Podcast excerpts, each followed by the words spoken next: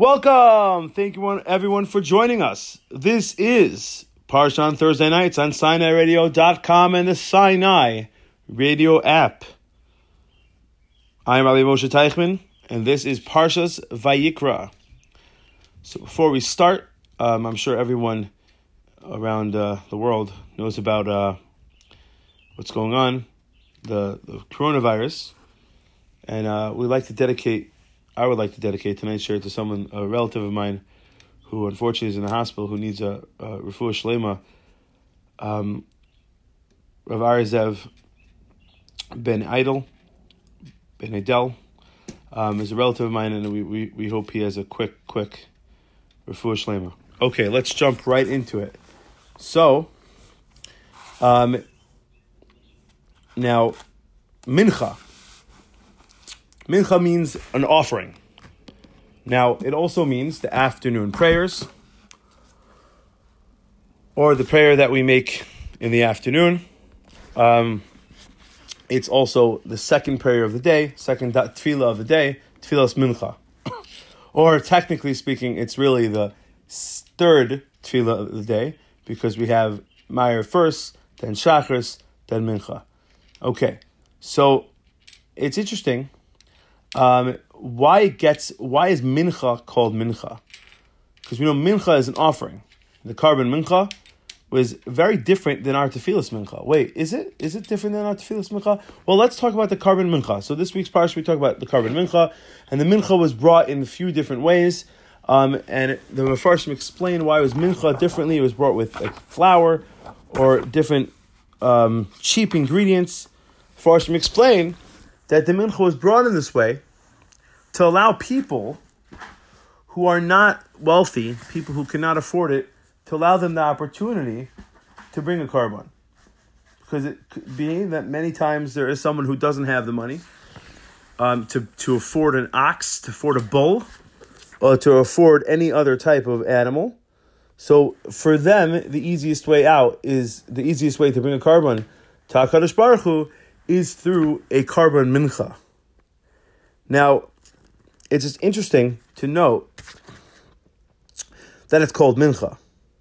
Now, I have absolutely no proof to this, but it sounds interesting that we call our karbanos, we call our tefillah that we say in the afternoon tefillah mincha. um, when really every offering, every karbanos was technically called a mincha. Um, so what's going on? What's the connection? So, um, just quickly, one second. Let me find it.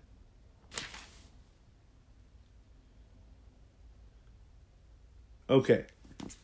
So I saw in the Shulchan Aruch is super important. Now, if I ask you, what's the most important tefillah of the day? Now, I'm sure you're thinking Shachris. We say it's the most lengthiest tefillah. It's our introduction to our day. We say some, we say al of before we start davening. We we uh, we wash our hands. The Tefillah said dime for the day. You're really supposed to wash your hands every time you go to Tefillah. Two weeks ago we spoke about that. Um, so Shachris would sound we were we were, we our minhag is to wear tefillin during Shachris. so whereas we don't wear it the rest of the day.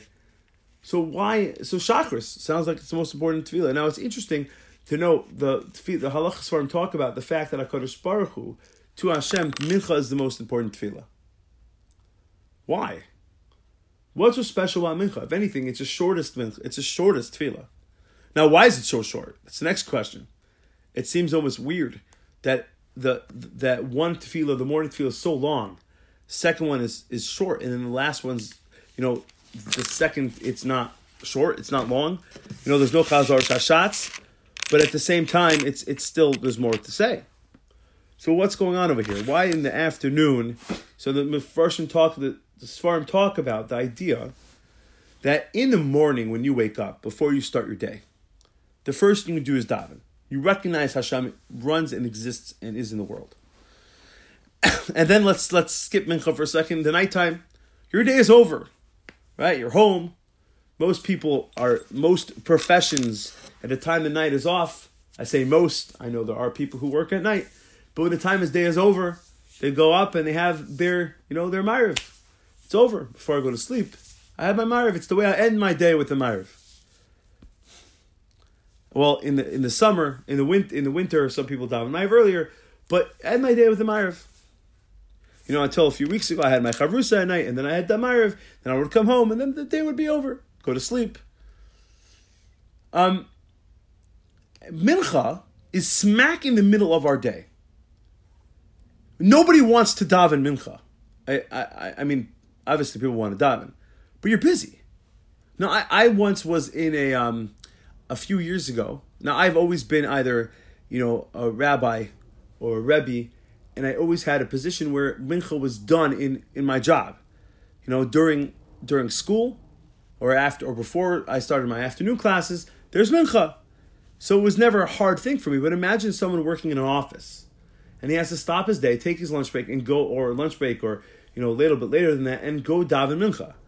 So I was once meeting with a fellow who we were looking. This is many years ago, looking to start a program in in someplace upstate New York, and I met him in his big office building, and uh, he stops.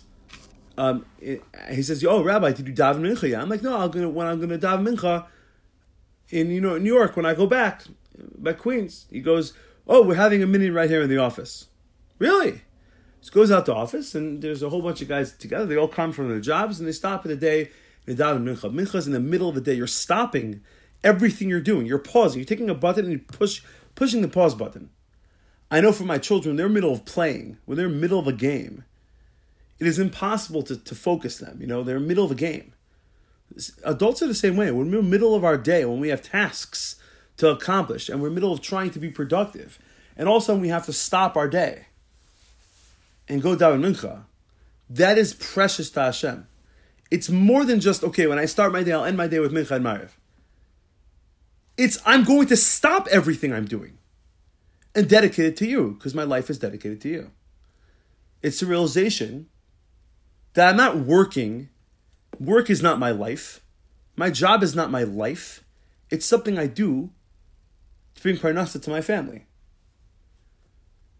Uh, I heard a story from a uh, rabbi. He said that he was asking a whole bunch of guys, "What do you What do you want to do with your life? What's the meaning of your life, or what do you What do you want to do with your life?" And so, and one of the guys answers, "No, I want to be a dentist." So he was joking. He said, "He said, oh, so on you know you're on your tombstone, it's going to be a big tooth." You know, it says, "Oh, he cleaned a hundred thousand mouths." They're not going to say that by Leviah. Who do you want to be is more than just what your profession is. That's exactly what mincha is. It takes us a day to stop, realize that we're here for a purpose. I, we need to work, we need to support our families. Our job is not our lives. It's it's something we do to bring parnasa to our family. It's something we do to help our get through into this world that we need money to live. It's our status it's our necessary steps that we need to take so Hashem could shower bracha on us. So Hashem could give us stuff. But it's not our lives. So stopping mincha, I, I was so I wanted to connect that to the korban mincha. To this idea, no matter if somebody who wants to bring a korban, no matter he doesn't have a, an animal, he can't afford it but he wants to bring whatever he can because he understands that whatever he can, whatever he needs, he wants to bring whatever he has. It's a little bit of, of kemach, flour mixed with oil. That's what I can bring, that's what I'm going to bring, and Hashem will accept it. Because Hashem loves his karbanos from everyone, not just people who, who have the time to do it. Same way he loves the mincha davening, the tefillah, that often gets overlooked. But if we take our we take our step and we stop in our day, um, it's it's it can mamish change. Um, okay, that's the korban mincha. Now, if you look on later on in our parsha, it talks about salt. Now, the secret ingredient to any good food, in my opinion, is salt. Now, I once wanted to try going on a saltless diet. Now it lasted just as long as my my sugarless diet, about ten seconds. It didn't work. Uh, automatically reached for it. Now, obviously, not too much salt, just enough to make it taste good. Salt flavors the food. They say in the times of Um, interesting. They say that that the um, I am also a history teacher, and I read somewhere. I don't know if this is has any val, valid uh, to it. The reason why the Silk Road was so hundreds of years ago, the way there was the Silk Road was so needed, was because in China they had all these spices, and this is before before people started using salt um, or sugar, and these spices like cinnamon and cardamom and all these interesting spices, anise, gave such a flavor to the food that they never had before. Until then, the food was always very bland. Um, and uh, it, it was, uh, you know, it, it spiced up the food. That's why it was so popular. People who had money wanted to spend on it. You know, people don't want to eat bland food. Food, take flour, water, you bake it, you have a nice pita. But if you take a piece of chicken and cook it, it doesn't taste like anything until you add salt, and then the beauty of the food comes out. Salt. Now, enough about food. I'm making myself hungry. but why would, would salt have anything to do with our parsha? Well, if you look in this week's parsha, in just talk right after the korban minchas, all of a sudden, it says in pasuk Yud Gimel in Perik Beis in Vayikra. It says, um, looking at the wrong pasuk. Here we go. It says, "V'chol korban min chasecha." Now the the the um, Chazal learns out that this doesn't mean just the carbon mincha. It also means any korban. Ba'melach timlach, you shall put salt on it. V'lo tashbis melach bris elokecha mi'al minchasecha al korban echa tarkiv melach and you shall not discontinue the usage of salt on Hashem's karbanos, and in every korban you should bring salt. Very interesting. The Torah is very strict on this idea of salt. Now the Mefarshim bring down a medrash that talks about the idea. um, sorry. Um, that the earthly waters were very upset that the heavenly waters, when Hashem split them, right? He split the waters up up top below. The heavenly waters were not close. That we were not. The earthly waters were not close to Hashem. To comfort them, says the Medrash, Hashem made a bris, uh, a covenant with the water, would have a share in the temple service. For salt comes from seawater, right? Uh, if you dry out, you have salt water comes from the sea, and also water is poured on the altar every sukkah, on the mizbeach every sukkah. It's interesting. Um, there's another explanation the Ramban brings that the reason for salt, he says, that it's not nice to bring food to the king's table without salt. that it's not proper. And I heard an explanation to explain what this is talking about. That when you give something to somebody, to Hashem, when you serve him food, you can't serve him something that you yourself don't like. I, but who cares? Hashem's not eating it. He's not eating the food. He's not tasting it necessarily. Hashem doesn't have a mouth.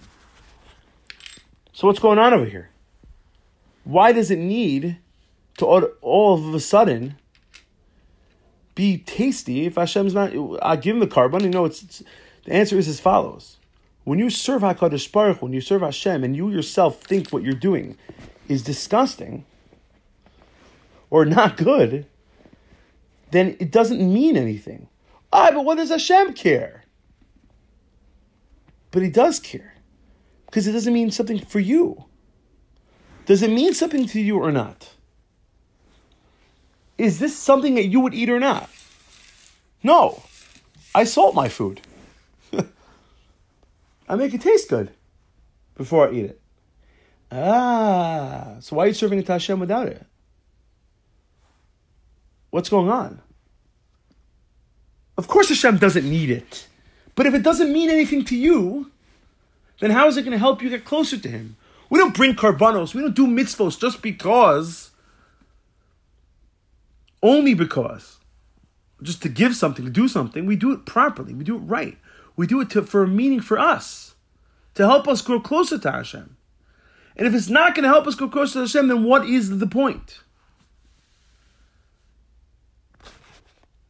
Well, obviously, obviously, don't get me wrong. If you're not doing it properly, you're still doing it. That's good. I'm talking about if you really want to get the most out of a mitzvah. Says Hashem, when you bring a korban, I want you to bring a korban that means something to you. I want you to put salt on it. We see the similar idea by the story of Cain and Hevel, the famous story of Cain and Hevel. Now we all know Cain goes and brings a korban to Hashem, an offering to Hashem, mincha to Hashem. And his brother Hevel also brings mincha to Hashem. But if you look at the way the Pasukim describe their offerings, you'll see a discrepancy in the description of how they describe. Let's go to Bereshis, all the way back. You know, if we're starting Vayikra, we're starting to say Vayikra, Let's do Chazara. Let's do review and look back at Bereshis. Okay, here we go. Bereshis in the beginning. Okay, so so what does it say by Cain? It says Cain brought a offering to Hashem of the fruit of the ground, which is brought wheat. The Rashi says he brought flax, which is not worth a lot. And as for Hevel, he brought the first of his flock and from the best of his flock. So all the Mefarshim learn out from the fact that the Torah specifically says that Hevel brought the best, Cain didn't bring the best. And we know the way the story goes that um, Cain went and unfortunately killed killed Hevel because he was angry with him. And Cain gets punished, and so on and so forth. I have a kasha. I have a good question. And I was always bothered by this question. Now, if you look at the history of the Torah that's in the Torah, who was the first person created? Adam, and then Chava, and then I'm assuming Cain, right? Cain was the third person created in this world, and then Hevel. Did he have a connection to Hashem? Yes, Hashem talked to him. Even after he killed his brother, Hashem still spoke to him. He was on a very highly lofty spiritual level. He wasn't just some Joe Schmo off the street who had anger problems. So the question you have to ask is what in the world is Cain thinking? Hevel goes, it says he wants to bring a offering to Hashem. He wants to show his gratitude to HaKadosh Baruch Hu, to Hashem, the creator of this world. And he goes and he gets the best animal, the best that he has of his flock. He takes it, brings it to Karkar. What does Cain do? You know, Cain goes. You know, it almost reminds me. There's an old. You know, when I grew up, there were a bunch of kids tape, and uh, one of them was called Kiwi and Tuki. Um, and it's about you know it's it's an interesting plot. It's about this uh, guy Yassi, and he you know he he adopts these two alien brothers who come to the world, as Kiwi and Tuki, and they go to school and they have funny voices and everything. There's one song that my kids walk around singing all the time. It's uh, it basically it's talking about how you should behave and says you should go to shul, you should go to school, and then one line, you know, Tuki, he's always a troublemaker. He sings a song. He says, "I don't want to go to shul. I don't want to go to school every day, right? I don't want to be like Kiwi. I just want to watch my TV, right?" That's one of the lines that he says, and then Kutras, he says, "No, that's not what you're supposed to be doing." Okay, it's almost like Cain is doing that specifically trying to go against the norm. Your brother's going to go bring the choice. That, that's what you're supposed to be doing. You didn't know that if you bring a korban to Hashem, you should, if you ask any child, okay, you want to show thank you to somebody. What should you bring? The best or the worst? The best. So what's going on? Why is Cain going against natural way of serving Hashem? Bring the best. What are you doing? You know, you have you have a you have a you have a daughter and you have a guy coming to date your daughter. You put the best food on the table. You find some good cookies, fancy cookies. You know, someone once told me their parents had a box of cookies that was called the dating cookies. Very, but unfortunately, they got a little uh, moldy and they forgot about, and they put it on the table once, and the guy actually ate one, and they were very stale. So you know, you know, the, the you put the you put the good stuff out. You know, my father had a bottle. My father, of Shalom, had a bottle of whiskey. He called it the good stuff. You know, he says, he only bring out the you know when when a, when a guest was visiting, he brought out the good stuff. What is Cain thinking? And I think that this falls into the same idea of the, the lesson of salt. The Kli Yakar seems to say, seems to be um, that it wasn't just not bringing the best. It was a philosophical problem. Cain was very focused on this world. It says Cain oheva sadama. He loved the land. He was very focused on this world, olam hazeh and therefore he he coveted money and property more than Hevel did. So when it came to giving a korban to Hashem, of course I'm going to bring a korban to Hashem. Who cares what I bring to Hashem? I'll bring him anything. I have some flax. Let's give him that. Hashem doesn't care, right? I don't want to give him the best. So too, you know, uh, sorry, on the opposite side, Hevel was like, no, I don't care about this world. I care about what's waiting to be next world. This world is just to Likabel Scar. That's what I'm here for. Oh, Mazet Domala Prismo, this world is created like a quarter. The next world is where everything is. So therefore, of course, I don't care about giving my money. I don't give anything to Hashem. This world means nothing, and if I, and if it shows respect and cover to Hashem, I will do the best there is, the best possible. And it's the same lesson of the lesson of the salt that, that the Shem is teaching us. The Rambam tells us about. The Ramban tells us about. That when you bring a korban, it needs to be something that's choicest for you. It needs to be something that's good for you. Something that's special to you. Now, I'm almost embarrassed to tell this story, but I'll tell it anyways because I think it, it shows, you know, my Rebbe taught me a good lesson when I was younger. I was younger, I was like 19. I was in yeshiva in Yisrael. And that year, the one year I was away in Israel, my Giants, my New York City Giants, made it to the Super Bowl. Now, I remember as a kid when they played Baltimore and they lost, I was crying like a little baby. And this is my chance. They're in the Super Bowl versus the Patriots, and I'm like, okay, they're gonna win. This is this is awesome. And I'm super happy and ready. And then what happens? I realize, hey, I'm in Israel. It's not at 6.30 at night. It's not at 8 o'clock at night. The Super Bowl is at like 2 in the morning. It's like perfect. I don't even have to miss Seder. I don't have to miss learning time. But then it dawned upon me that, hey, I'm going to be exhausted. I'm probably not going to go to Seder the next day. So with a heavy heart, I went over to one of my Rebbeim. His name is Rabbi Goldman. He's now in a yeshiva in St. Louis. He's a big time chacham. And I, I told him my thing. He said, listen, I can't tell you not to go.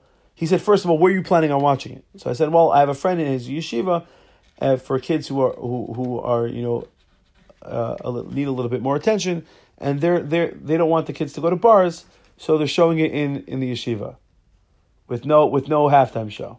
So it's okay. That that's a kosher place. So I said to him, well, he said, but I want to let you know that if you go, you're going to miss the next day, and every day of Torah is very important. Ah, that was a hard decision. And that night, 10 o'clock at night, I looked at my friend and he said, You know what? I'm not going to go. I'm going to go to sleep to learn the next day. But you know what? I'm going to get up tomorrow morning at 6 o'clock and I'm going to take a bus and I'm going to go to the Kosel. And I'm going to go daven there. And hopefully Hashem sees, you know, how hard it is for me. And it's sad to say it was hard for me. It's very hard for me. I wanted to watch this game so badly. You know, at the time when I was 19, it meant it meant a lot to me. Baruch Hashem doesn't mean that much to me anymore, but it meant a lot to me back then. And I went to the Kosel, and I, it almost felt as if I was, you know, on the way to the Kosel. I called my brother, who was just finishing the game in New York, um, and he was like screaming, "Yeah, we won, we won!" So like I did a little dance in the middle of the street. I'm sure all these charedim rushing to Vasikim Minyanim were looking at me like, "What is this guy doing dancing in the streets?" You know, if it was Sfat, Sfas, it would be normal for people to do that. But it was Yerushalayim. It's not as normal for people to start dancing like that. But um, but either way, we went to the Kosel, and I felt as if I was like sort of bringing my korban. Like I did something, and I did it for Torah. And I and I feel that's the same lesson that we got here. Sometimes it's hard. It's hard to do something. It's hard to give up something. It's hard to try our hardest. You know, but we do it. We do it for Hashem, and it shows Hashem that we really care. You know, uh, I didn't want to make tonight's share about this, but we all know about coronavirus and its impact on the world, and a lot of us are stuck home. You know, I'm doing all my, my teaching via via Zoom. Um, and uh, it's it's difficult, but I think we have to take it as a lesson. Hey, hey, what can I do better? What can I do better? What can I do with my own life that could show Hashem, listen, look, look, you kept me home. I don't have to feel, I don't have me to listen. I, I'm saying Kaddish for my father, and I haven't said Kaddish for two weeks. The shuls in my neighborhood closed down two weeks ago. And it's hard. It's super, super difficult not to be able to say Kaddish for my father. But as a Rebbe of mine said on the phone, he said, when I spoke to him, he said, so do something else. Make another commitment. Try to daven harder. Try to learn more. Try to do some mitzvah more. And I took upon a few things with Hashem's help. It will help me grow. That's what Hashem wants for us. Show him that you care. And hopefully with that, you know, with uh, you know, giving up our, our time, like like the korban like the korban mincha, like our mincha tefillah, giving up our middle of the day, stopping and stopping our day to daven mincha. Also doing it the right way, making it count, like the salt on the on the on the base uh, the salt on the karbanos. We should see the Geula Shalem of Meher. Amen. Thank you for joining us again. This is this is Parsha on Thursday night on Sinai Radio, SinaiRadio.com, and the Sinai Radio app. If you haven't gotten the Sinai Radio app yet, you should. It's a great app. Um, you can listen to the music, and you know all the the podcasts are there. The, the copy of this share will be on it. Um, and uh, you know, it's everyone has a little bit more free time. Some great shows and some great uh, shirim on it. Um, it's very worthwhile. Okay, I may so say I may say, say so myself, especially that parsha share. I have a great night, guys, and a great Shabbos, and we will see you next week.